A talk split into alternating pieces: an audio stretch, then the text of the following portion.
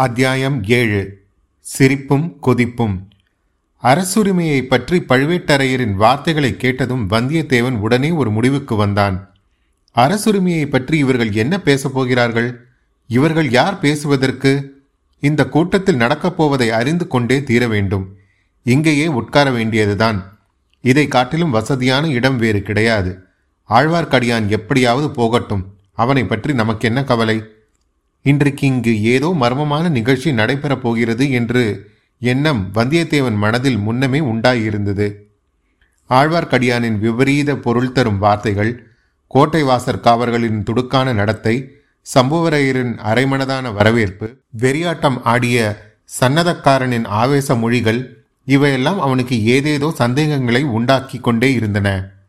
அந்த சந்தேகங்களை எல்லாம் நீக்கிக் கொள்ளவும் உண்மையை அறிந்து கொள்ளவும் இதோ ஒரு சந்தர்ப்பம் தெய்வாதீனமாக கிடைத்திருக்கிறது. அதையே நழுவ விட வேண்டும். ஆஹா தன்னுடைய உயிருக்குயிரான நண்பர் கந்தமாறன் கூட தன்னிடம் உண்மையை சொல்லவில்லையே. தன்னை தூங்க வைத்துவிட்டு இந்த ரகசிய நள்ளிரவு கூட்டத்துக்கு வந்திருக்கிறான். அவனை நாளைக்கு ஒரு கை பார்த்து விட வேண்டியதுதான். அதற்குள் கீழே பழுவேட்டரையர் பேசத் தொடங்கிவிட்டார். வந்தியத்தேவன் காது கொடுத்து கவனமாக கேட்கலானான். உங்களுக்கெல்லாம் மிக முக்கியமான ஒரு செய்தியை அறிவிக்கவே நான் வந்திருக்கிறேன். அதற்காகவே இந்த கூட்டத்தை சம்புவராயர் கூட்டியிருக்கிறார். சுந்தர சோழ மகாராஜாவின் உடல்நிலை மிக்க கவலைக்கிடமாய் இருக்கிறது. அரண்மனை வைத்தியர்களிடம் அந்தரங்கமாக கேட்டு பார்த்தேன். அவர்கள் இனிமேல் நம்பிக்கைக்கு இடமில்லை அதிக காலம் உயிரோடு இருக்க மாட்டார் என்று சொல்லிவிட்டார்கள். ஆகவே இனிமேல் நடக்க வேண்டிய காரியங்களை பற்றி நாம் இப்போது யோசித்தாக வேண்டும் என்று கூறி பழுவேட்டரையர் நிறுத்தினார். ஜோஷியர்கள் என்ன சொல்கிறார்கள்? என்று கேட்டார் கூட்டத்தில் ஒருவர். ஜோஷியர்களை போய் கேட்பானேன்? சில நாளாக பின்மாலை நேரத்தில் வானத்தில் வால் நட்சத்திரம் தெரிகிறதே அது போதாதா? என்றார் இன்னொருவர். பின்னர் பழுவேட்டரையர் கூறினார் ஜோஷியர்களையும் கேட்டாகிவிட்டது. அவர்கள் சில காலம் தள்ளி போடுகிறார்கள் அவ்வளவுதான். எப்படி இருந்தாலும் அடுத்தாற்போல் பட்டத்துக்கு உரியவர் யார் என்பதை நாம் யோசித்தாக வேண்டும். அதை பற்றி இனி யோசித்து என்ன ஆவது? ஆதித்த கரிகாலருக்குத்தான் இளவரசு பட்டம் இரண்டு வருஷத்துக்கு முன்பே கட்டியாகிவிட்டதே. என்று இன்னொரு கம்மலான குரல் கேட்டது. உண்மைதான். ஆனால் அப்படி இளவரச பட்டம் கட்டுவதற்கு முன்னால் நம்மில் யாருடைய யோசனையாவது கேட்கப்பட்டதா என்று தெரிந்து கொள்ள விரும்புகிறேன். இங்கே கூடியுள்ள நாம் ஒவ்வொருவரும் நூறு ஆண்டுகளுக்கு மேலாக நாலு தலைமுறையாக சோழ சாம்ராஜ்யத்தின் மேம்பாட்டுக்காக பாடுபட்ட பழங்குடியை சேர்ந்தவர்கள். என் பாட்டனாருக்கு தந்தை திரும்புரம்பியம் போரில் இறந்தார். என் பாட்டனார் வேலூரில் நடந்த போரில் உயிர் விட்டார். என் தந்தை தக்கோலத்தில் உயிர் தியாகம் செய்தார். அம்மாதிரியே உங்கள் ஒவ்வொருவரின் மூதாதையரும் இந்த சோழ நாட்டின் மேன்மையை நிலைநாட்டுவதற்காக உயிரை கொடுத்திருக்கிறார்கள். நம் ஒவ்வொருவருடைய குடும்பத்திலும் இளம் பிள்ளைகள் யுத்த களத்தில் செத்திருக்கிறார்கள். இன்றைக்கும் ஈழ நாட்டில் நம்முடைய குலத்தை குடும்பத்தையும் சேர்ந்த பிள்ளைகள் போர் செய்து வருகிறார்கள். ஆனால் அடுத்தபடியாக பட்டத்துக்கு வரவேண்டியவர் யார் என்பது பற்றி தீர்மானிப்பதில் நம்முடைய அபிப்பிராயத்தை மகாராஜா கேட்கவில்லை. தசரதர் கூட ராமருக்கு பட்டம் கட்டுவது பற்றி மந்திராலோசனை சபை கூட்டி யோசனை செய்தார். மந்திரிகளையும் சாமந்தகர்களையும் சேனை தலைவர்களையும் சிற்றரசர்களையும் ஆலோசனை கேட்டார். ஆனால் சுந்தர சோழ மகாராஜா யாருடைய யோசனையும் கேட்பது அவசியம் என்று கருதவில்லை. நம்மை யோசனை கேட்கவில்லை என்பதே சரிதான் ஆனால் யாரையுமே யோசனை கேட்கவில்லை என்று இறை விதிக்கும் தேவர் கூறுவது சரியன்று பெரிய பிராட்டியாரான செம்பியன் மகாதேவியின் யோசனையும் இளைய பிராட்டியாரான குந்தவை தேவியின் யோசனையும் கேட்கப்பட்டன. இல்லை என்று பழுவேட்டரையர் கூற முடியுமா? என்று கேலியான தோழியில் ஒருவர் கூறவும் கூட்டத்தில் சிலர் சிரித்தார்கள். ஆஹா நீங்கள் சிரிக்கிறீர்கள். எப்படித்தான் உங்களுக்கு சிரிக்க தோன்றுகிறதோ நான் அறியேன். நினைக்க நினைக்க எனக்கு வயிறு பற்று எரிகிறது. ரத்தம் கொதிக்கிறது. எதற்காக இந்த உயிரை வைத்துக்கொண்டு வெக்கங்கெட்டு வாழ வேண்டும் என்று தோன்றுகிறது? இன்று சன்னதம் வந்த ஆடிய தேவராளன் துர்கை பலி கேட்பதாக சொன்னான். ஆயிரம் வருஷ பரம்பரை ராஜவம்சத்தில் பிறந்த நரபலி வேண்டும் என்று சொன்னான். என்னை பலி கொடுத்து விடுங்கள். என்னுடைய குலம் ஆயிரம் ஆண்டுகளுக்கும் தொன்மையானது. நீங்கள் ஒவ்வொருவரும் உங்கள் கத்தியினால் என் கழுத்தில் ஒரு போடு போட்டு பலி கொடுத்து விடுங்கள். அன்னை துர்கை திருப்தி அடைவாள். என் ஆத்மாவும் சாந்தி அடையும். இவ்விதம் ஆவேசம் வந்து ஆடிய தேவராளன் போலவே வெறிகொண்ட குரலில் சொல்லி பழுவேட்டரையர் நிறுத்தினார். சற்று நேரம் மௌனம் குடிக்கொண்டிருந்தது மேற்கு திசை காற்று விற்றென்று அடிக்கும் சத்தமும் அந்த காற்றில் கோட்டை சுவருக்கு வெளியே உள்ள மரங்கள் ஆடி அலையும் மரமர சத்தமும் கேட்டன. ஏதோ தெரியாத்தனமாக பேசிவிட்ட பரிகாச பேச்சையும் அதனால் விளைந்த சிரிப்பையும் பழுவூர் மன்னர் பொறுத்தருள வேண்டும். தாங்கள் எங்களுடைய இணையில்லா தலைவர். தாங்கள் இட்ட கட்டளையை நிறைவேற்ற இங்குள்ளவர் அனைவரும் சித்தமாய் இருக்கிறோம் தாங்கள் காட்டிய வழியில் நடக்கிறோம். தயவு செய்து மன்னித்துக் கொள்ள வேண்டும் என்று சம்புவரையர் உணர்ச்சியுடனே கூறினார். நானும் கொஞ்சம் பொறுமை இழந்து விட்டேன். அதற்காக நீங்கள் என்னை மன்னிக்க வேண்டும். ஒரு விஷயத்தை எண்ணி பாருங்கள். சரியாக இன்றைக்கு நூறு ஆண்டுகளுக்கு முன்னால் விஜலாலய சோழர் முத்திரையர்களை முறியடித்து தஞ்சாவூரை கைப்பற்றினார். திருப்புரம்பியம் போரில் பல்லவ சைன்யத்துக்கு துணையாக நின்று மதுரை பாண்டியரின் படையை நிர்மூலமாக்கினார். அது முதலாவது சோழராஜ்யம் நாளுக்கு நாள் பெருகி விஸ்தரித்து வந்திருக்கிறது. காவேரி நதிக்கு கரையெடுத்த கரிகால் வளவர் காலத்திலே கூட சோழராஜ்யம் இவ்வளவு மகோன்னதத்தை அடைந்தது கிடையாது. இன்றைக்கு தெற்கு குமரி முனையிலிருந்து வடக்கே துங்கபத்திரை கிருஷ்ணை வரையில் சோழ சாம்ராஜ்யம் பறந்து விரிந்து கிடக்கிறது. பாண்டிய நாடு நாஞ்சில் நாடு யாருக்கும் இதுவரையில் வணங்காத சேர நாடு தொண்டை மண்டலம் பாக்கி நாடு கங்கப்பாடி நுளம்பப்பாடி வைதும்பர் நாடு சீட்டுப்புலி நாடு பெரும்பானப்பாடி பொன்னி நதி உற்பத்தியாகும் குடகு நாடு ஆகிய இத்தனை நாடுகளும் சோழ சாம்ராஜ்யத்துக்கு அடங்கி கப்பம் செலுத்தி வருகின்றன.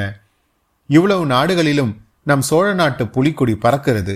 தெற்கே ஈழமும் வடக்கே இரட்டை மண்டலமும் வேங்கியும் கூட இதற்குள் நமக்கு பணிந்திருக்க வேண்டும். அப்படி பணியாததற்கு காரணங்களை நான் சொல்ல வேண்டியதில்லை. அவையெல்லாம் உங்களுக்கே தெரிந்ததுதான். ஆம் எல்லோருக்கும் தெரியும். ஈழமும் இரட்டைப்பாடியும் வேங்கியும் கலிங்கமும் பணியாததற்கு இரண்டு காரணங்கள் உண்டு. ஒரு காரணம் வடதிசை மாதண்ட நாயகராகிய இளவரசர் ஆதித்த கரிகாலர். இன்னொரு காரணம் தென்திசை படைத்தலைவரான அவருடைய தம்பி அருள்மொழிவர்மர். மரவரையர் கூறும் காரணத்தை நான் ஒப்புக்கொள்கிறேன். சென்ற நூறாண்டு காலமாக இந்த சோழ நாட்டில் சேனாதிபதி நியமிக்கும் மரபு வேறாயிருந்தது. பல யுத்தங்களில் ஈடுபட்டு அனுபவம் பெற்ற வீராதி வீரர்களையே படைத்தலைவர்களாகவும் மாதண்ட நாயகர்களாகவும் நியமிப்பார்கள். ஆனால் இப்பொழுது நடந்திருப்பது என்ன? மூத்த இளவரசர் வடதிசை சேனையின் சேனாதிபதி அவர் என்ன செய்கிறார்? இரட்டை மண்டலத்தின் மீது வேங்கி நாடு மீதும் படையெடுத்து போகவில்லை. காஞ்சிபுரத்தில் உட்கார்ந்து கொண்டு பொன் மாளிகை கட்டி கொண்டிருக்கிறார். வீர பெருங்குடியில் பிறந்த வீராதி வீரர்களாகிய உங்களை கேட்கிறேன். இதற்கு முன்னால் தமிழகத்தில் எந்த மன்னராவது தாம் வசிப்பதற்கு பொன்னால் மாளிகை கட்டியதுண்டா? உலகமெங்கும் புகழ் பரப்பி இப்போது கைலாச வசமாயிருக்கும் மதுரையும் ஈழமும் கொண்ட பராந்தக சக்கரவர்த்தி கூட தாம் வசிப்பதற்கு பொன் மாளிகை கட்டிக்கொள்ளவில்லை தில்லை சிற்றம்பலத்துக்குத்தான் பொன்கூரை வேய்ந்தார். ஆனால் இரவரசர் ஆதித்த கரிகாலர் தம் வசிப்பதற்கு காஞ்சிபுரத்தில் பொன் மாளிகை கட்டுகிறார். பல்லவ சக்கரவர்த்திகள் தலைமுறை தலைமுறையாக வாழ்ந்து ராஜ்யபாரம் புரிந்த அரண்மனைகள் இவருடைய அந்தஸ்துக்கு போதவில்லையாம். பொன்னிழைத்த அரண்மனை கட்டுகிறார். ரத்தனங்களையும் வைடூறுகளையும் அப்பொன் மாளிகை சுவர்களில் பதிக்கிறார். கங்கப்பாடி நுளம்பாபாடி குடகு முதலிய நாடுகளில் வெற்றியடைந்து கைப்பற்றி கொண்டு வந்த பொருளில் ஒரு செப்பு காசியாவது தலைநகரில் உள்ள பொக்கிஷ சாலைக்கு அவர் இதுவரை அனுப்பியதில்லை. பொன் மாளிகை கட்டி முடிக்கப்பட்டு விட்டதா? ஆம் முடிந்து விட்டது என்றே என்னுடைய அந்தரங்க ஒற்றர்கள் மூலம் அறிந்தேன். அத்துடன் சுந்தர சோழ மகாராஜாவுக்கு அவருடைய அருமை மூத்த புதல்வரிடமிருந்து கடிதங்களும் வந்தன. புதிதாக நிர்மாணித்திருக்கும் பொன் மாளிகையில் வந்து சுந்தர சோழ மகாராஜா சில காலம் தங்கியிருக்க வேண்டும் என்று மகாராஜா காஞ்சிக்கு போகப் போகிறாரா? என்று ஒருவர் கவலை ததும்பிய குரலில் கேட்டார். அத்தகைய கவலை உங்களுக்கு வேண்டாம். அப்படி ஒன்றும் நேராமல் பார்த்து கொள்ள நான் இருக்கிறேன். தஞ்சை கோட்டை காவலனாகிய என் சகோதரனும் இருக்கிறான். சின்ன பழுவேட்டரையன் அனுமதி இல்லாமல் யாரும் தஞ்சை கோட்டைக்குள் புக முடியாது. என்னையும் அறியாமல் யாரும் மகாராஜாவை பேட்டி காணவும் முடியாது. ஓலை கொடுக்கவும் முடியாது. இதுவரையில் இரண்டு மூன்று தடவை வந்த ஓலைகளை நிறுத்திவிட்டேன். வாழ்க பழுவேட்டரையர் வாழ்க பழுவூர் மன்னரின் சாணக்கிய தந்திரம் வாழ்க அவர் வீரம் என்னும் கோஷங்கள் எழுந்தன. இன்னும் கேளுங்கள் பட்டத்து இளவரசர் செய்யும் காரியங்களை காட்டிலும் ஈழத்தில் போர் நடத்த சென்றிருக்கும் இளவரசர் அருண்மொழிவர்மனின் காரியங்கள் மிக மிக விசித்திரமாய் இருக்கின்றன. யுத்த தர்மத்தை பற்றி நாம் அறிந்திருப்பதென்ன? பரம்பரையாக பல நூறு ஆண்டுகளாக நம் முன்னோர்கள் கடைபிடித்து வந்திருப்பதென்ன?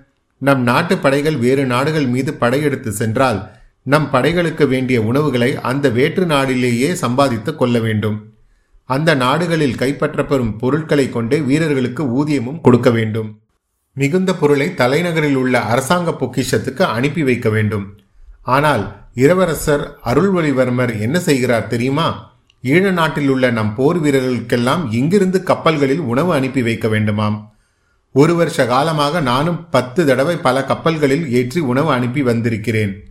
விந்தை விந்தை இந்த அநியாயத்தை பொறுத்திருக்க முடியாது. இப்படி கேட்டதே இல்லை என்ற குரல்கள் எழுந்தன. இந்த அதிசயமான காரியத்துக்கு இளவரசர் அருள்மொழிவர்மர் கூறும் காரணத்தையும் கேட்டு வையுங்கள். படையெடுத்து சென்ற நாட்டில் நம் வீரர்களுக்கு வேண்டிய உணவுப் பொருளை சம்பாதிப்பது என்றால் அங்குள்ள குடிமக்களின் அதிருப்திக்கு உள்ளாக நேரிடுமாம். ஈழத்து அரச குலத்தரோடு நமக்கு சண்டையை தவிர ஈழத்து மக்களோடு எவ்வித சண்டையும் இல்லையாம். ஆகையால் அவர்களை எந்த விதத்திலும் கஷ்டப்படுத்த கூடாதாம். அரச குலத்தாருடன் போராடி வென்ற பிறகு மக்களின் மனமார்ந்த விருப்பத்துடன் ஆட்சி நடத்த வேண்டுமாம். ஆகையால் பணமும் உணவும் இங்கிருந்து அனுப்ப வேண்டுமாம். இச்சமயம் கூட்டத்தில் ஒருவர் படையெடுத்து சென்ற நாடுகளில் உள்ள ஜனங்களிடம் ஒன்றுமே கேட்கக்கூடாது. அவர்களில் காலில் விழுந்து கும்பிட வேண்டும் என்ற யுத்த தர்மத்தை இதுவரை நாங்கள் கேட்டதே கிடையாது என்றார். அதனால் விளையும் விபரீதத்தையும் கேளுங்கள். இரண்டு இளவரசர்களும் சேர்ந்து செய்யும் காரியங்களினால் தஞ்சை அரண்மனை தன பொக்கிஷமும் தானிய பண்டாரமும் அடிக்கடி மிக குறைந்து போகின்றன. உங்களுக்கெல்லாம் அதிக வரி போட்டு வசூலிக்கும் நிர்பந்தம் எனக்கு ஏற்படுகிறது. இதற்காக தான் என்னை இறை அதிகாரியாக நியமித்திருக்கிறார்கள். சோழ நாட்டின் மேன்மையே முக்கியம் என்று நான் கருதாயிராவிட்டால் எப்பொழுதோ இப்பதவியை விட்டு தொலைந்து இருப்பேன். ஆ கூடவே கூடாது. தாங்கள் இப்பதவியில் இருப்பதுதான் எங்களுக்கெல்லாம் பெரிய பாதுகாப்பு. இந்த முறைகேடான காரியங்களை பற்றி தாங்கள் மகாராஜாவிடம் சொல்லி பார்க்கவில்லையா? சொல்லாமல் என்ன? பல தடவை சொல்லி ஆகிவிட்டது. ஒவ்வொரு தடவையும் பெரிய பிராட்டியிடம் கேளுங்கள் இளைய பிராட்டியிடம் கேளுங்கள் என்ற மறுமொழிதான் கிடைக்கிறது. முன்னமேதான் சொன்னேனே மகாராஜாவுக்கு சுயமான சிந்தனை செய்யும் சக்தியே இப்போது இல்லாமல் போய்விட்டது. முக்கியமான காரியங்களில் நம்முடைய யோசனையை கேட்பதும் இல்லை. அவருடைய பெரியண்ணை செம்பியன் மாதேவியின் வாக்குதான் அவருக்கு தேவ வாக்கு. அடுத்தபடியாக அவருடைய செல்வகுமாரி குந்தவை பிராட்டியிடம் யோசனை கேட்க சொல்கிறார். ராஜ்ய சேவையில் தலைநரைத்து போன நானும் மற்ற அமைச்சர்களும் அந்த சின்னஞ்சிறு பெண்ணிடம் கொள்ளிடத்துக்கு வடக்கேயும் குடமுருட்டிக்கு தெற்கேயும் சென்றிராத பெண்ணிடம் யோசனை கேட்பதற்கு போய் நிற்க வேண்டும். எப்படி இருக்கிறது கதை இந்த சோழ ராஜ்யம் ஆரம்பமான காலத்திலிருந்து இப்படி ராஜ்ய காரியங்களில் பெண்கள் தலையிட்டதாக நான் கேள்விப்பட்டதே இல்லை. இத்தகைய அவமானத்தை எத்தனை நாள்தான் நான் பொறுத்திருக்க முடியும்? அல்லது நீங்கள் எல்லோரும் ஒருமுகமாக சொன்னால் நான் இந்த ராஜாங்க பொறுப்பையும் வரி விதித்து பொக்கிஷத்தை நிரப்பும் தொல்லையும் விட்டுவிட்டு என் சொந்த ஊரோடு இருந்து விடுகிறேன். கூடாது கூடாது. பழுவூர் தேவர் அப்படி எங்களை கைவிட்ட கூடாது. அரும்பாடுபட்டு ஆயிரம் ஆயிரம் வீரர்கள் நான்கு தலைமுறைகளாக தங்கள் ரத்தத்தை சிந்தி ஸ்தாபித்த சோழ சாம்ராஜ்யம் ஒரு நொடியில் சின்னாபின்னமாய் போய்விடும் என்றார் சம்புவரையர். அப்படியானால் இந்த நிலைமையில் என்ன செய்வது என்று நீங்கள் தான் எனக்கு யோசனை சொல்ல வேண்டும். அல்லி ராஜ்யத்தை விட கேவலமாகிவிட்ட இந்த பெண்ணரசுக்கு பரிகாரம் என்ன என்று நீங்கள் தான் சொல்ல வேண்டும் என்றார் பழுவூர் மன்னர். அத்தியாயம் ஏழு நிறைவுற்றது. இன்றைய அறிவும் தமிழ் பகுதியில் நாம் காணவிருக்கும் சொற்கள் சன்னதம் என்றால் தெய்வத்தின் குரல் அல்லது தெய்வ கூறிகை என்று வைத்து கொள்ளலாம். சைன்யம் என்றால் படை மகோனந்தம் உயர்ந்த நிலை. இன்றைய அறிவோம் வரலாறு பகுதியில் நாம் பழுவேட்டரையர்களை பற்றி தெரிந்து கொள்வோம்.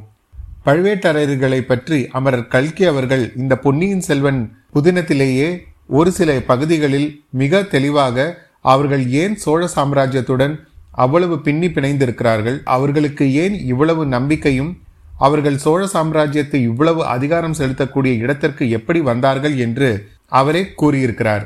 அதனால் பழுவேட்டரையர்களுடைய பரம்பரை இப்பொழுது நாம் சுருக்கமாக பார்க்கலாம். வட தமிழகத்தில் கடலூரில் தொடங்கி கீழையூர் மேலப்பழூர் கீழப்பழூர் ஜெயங்கொண்டம் உடையார்பாளையம் அரியலூர் பெரம்பலூர் எல்லாம் ஒருங்கிணைந்த பழுவூர் சமஸ்தானத்தை ஆண்டவர்கள்தான் பழுவேட்டரையர்கள். பராந்தக சோழனுக்கும் ராஜராஜ சோழனுக்கும் அரஞ்சிய சோழனுக்கும் பெண் கொடுத்தவர்கள் என்பதால் விவரிக்க முடியாதது. அப்படிப்பட்ட பழுவேட்டரையர்கள் குமரன் கண்டன் குமரன் மரவன் கண்டன் அமுதன் மரவன் கண்டன் கண்டன் சத்ரு பயங்கரன் கண்டன் சுந்தர சோழன் கண்டன் மறவன் என்று ஏழு பழுவேட்டரையர்கள் ஆண்டதாக குறிப்புகள் கூறுகின்றன. மறவர் கைகோலர் வடுகர் என்றும் பழுவேட்டரையர்கள் குறிப்பிடப்படுகின்றனர்.